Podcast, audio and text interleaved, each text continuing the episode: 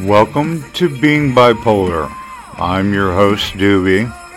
I'm going to introduce you into my madness, and hopefully it'll help you with yours. I'm back, bitches. That's right.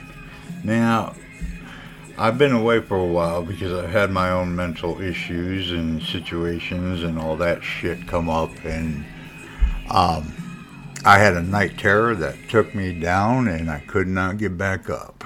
It's taken me a couple of months to rehab mentally. Actually, my wife has come back to help, to be a part of my life again, and I'm finally able to start talking about it.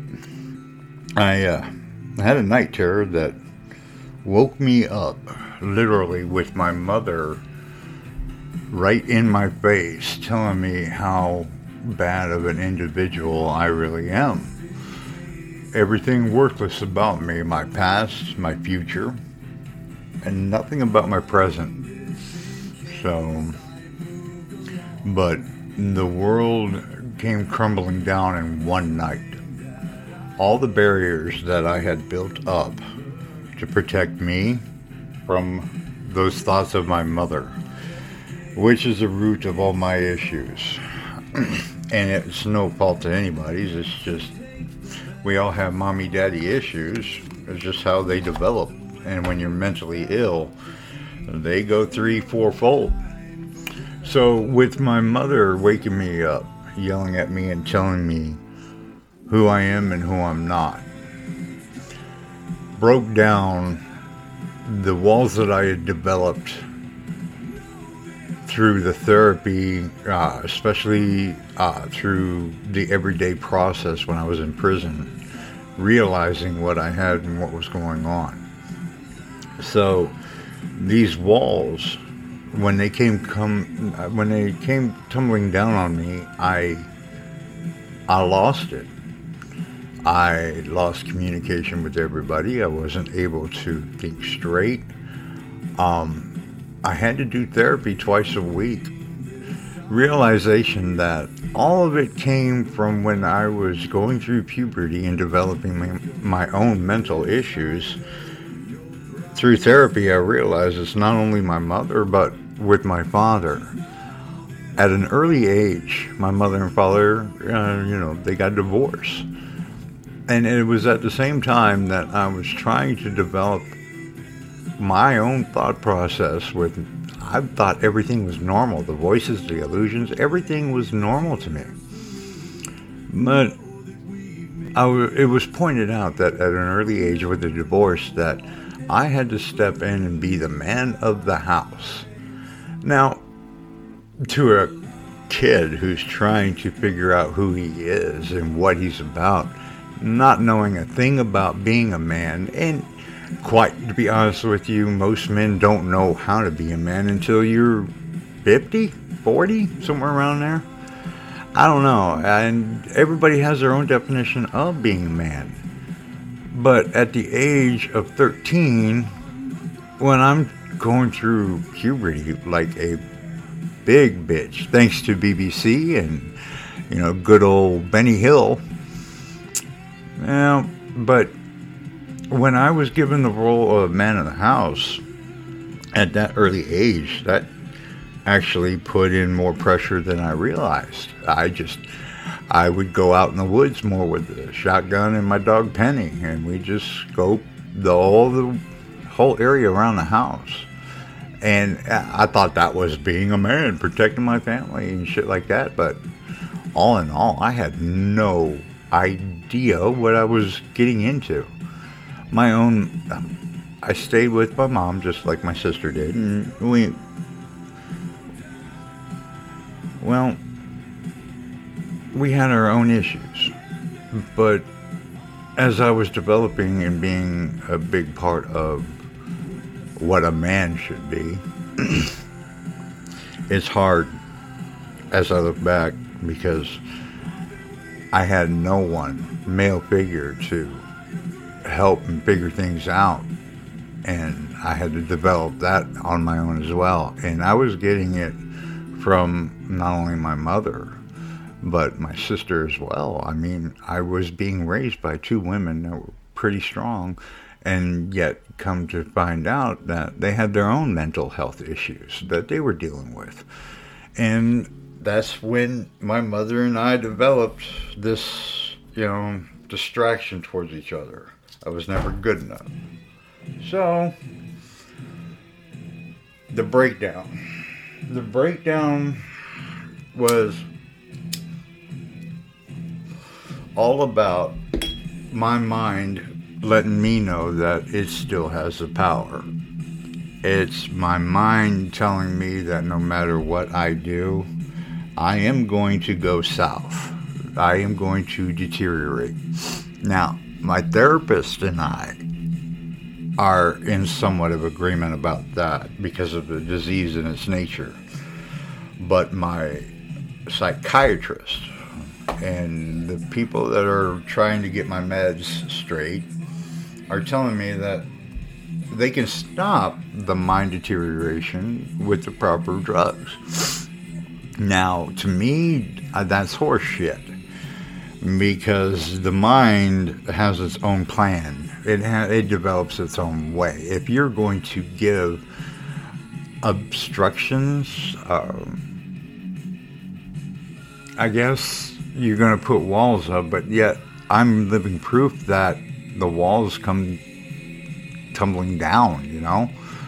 Uh, it's like uh, that Humpty Dumpty scenario. But that comes later. Right now, I'm still working on the only thing that is helping is my music. And that's what I'm going to start working more on with the po- podcasting is that music and mental health are a symbiotic of sorts. Uh, the reason why I say that is because we, all of us, enjoy music one way or another. It's just in us. It's in our DNA ever since they were pounding sticks and bones in the caves. Okay, so we all know that certain music to each individual gives them a good feeling, a hope, you know, and, and there are people out there like myself who enjoy multiple genres of music because of the way we were raised. The greatest music that I personally believe was ever written or played or recorded were done between the 70s and the 90s. And that is the generation that I hope and pray will bring some kind of light into this dark world. Anyways, my mental uh, my mental status is good so far now, and I'm working on building custom guitars. I'm working on building the name brand of Doobie and Armstrong, and I am developing therapy more therapeutic ways, let's just put it that way, of dealing with what I keep bottled up inside. And and it's a lot of times not by choice. I don't keep these things bottled up. It more or less my mind giving me a safe zone to deal with. And having that safe zone, it I got used to it and it has been years since I've really dealt with a trauma like that. But it happened, and those walls I'm trying to rebuild, but in the same sense, I'm going in a different direction because now that I'm older, I have a better surrounding mm, because I know what my triggers are. The issue that comes up is that since all those walls came tumbling down, and I've been trying to work on rebuilding them. Have my triggers changed? You know, I mean, all in all, there were certain things that no matter what I tried to do, they would trigger my manic status. They would trigger rage, anger. Then I would see and hear things that developed more of that emotion. Like if I was in a fit of rage, then my mind would start thinking more and more of things that would keep me fired up. You know, stoking up that that fire, that that rage my mind is going to do because it wants that release. But that release is so violent and dangerous. And you're noticing it more and more in the news. A lot of people are just lashing out. They don't know how to release, so it's becoming a violent nature. But there are other ways. There are other things going on um, with therapy, with medications. The biggest thing that a lot of people don't tell you until now is that observing your friends, knowing who they are, be more open with the people you're surrounded with. Let them in more. Talk to them, and they will talk back you have to be the one to start it. And I'm finding that out through therapy. We do, there's a group of guys, we all get together and we talk. And that's all we do is we talk. And there's no real hidden line that we go by. Uh, yeah, it's just we, whatever comes to our head. And we've had some great conversations and then we've had some scary ones, you know. But the fact that we're talking, is therapy in itself, and the the guys that are all together with this are realizing that you know we're not alone, and in the human race, that's one thing that we are not made to be is alone. Why do you think there's billions of people, humans, out there? So, I'm just waiting for Bigfoot you know, once we get Bigfoot established, then this world will be a better place. Also, the fact that we have more and more proof of alien life, and it really doesn't matter, people, because this planet is going to hell in a handbasket. And everybody's mental health is being stressed there's so much going on in this world wars, people getting killed, and all this horse shit. And everyone's mental health is, I would say, affected by it um, in one way or another. And this is the most stressful time for anybody developing mental issues or tics or you would you're noticing a lot more openness about these things that are developing over the last 40 50 years. We're getting better medication but yet the mental health community is suffering because nobody wants to work in it. There's no real money and we're in america people america is all about making that dollar bill and do you think therapists and psychiatrists want to spend four to ten years in college just to make thirty-six thousand a year plus bonus, whatever. Come on, man. You spend two hundred fifty thousand dollars on a college education, and you're only getting paid fifty thousand a year. Wow. Good old America, right?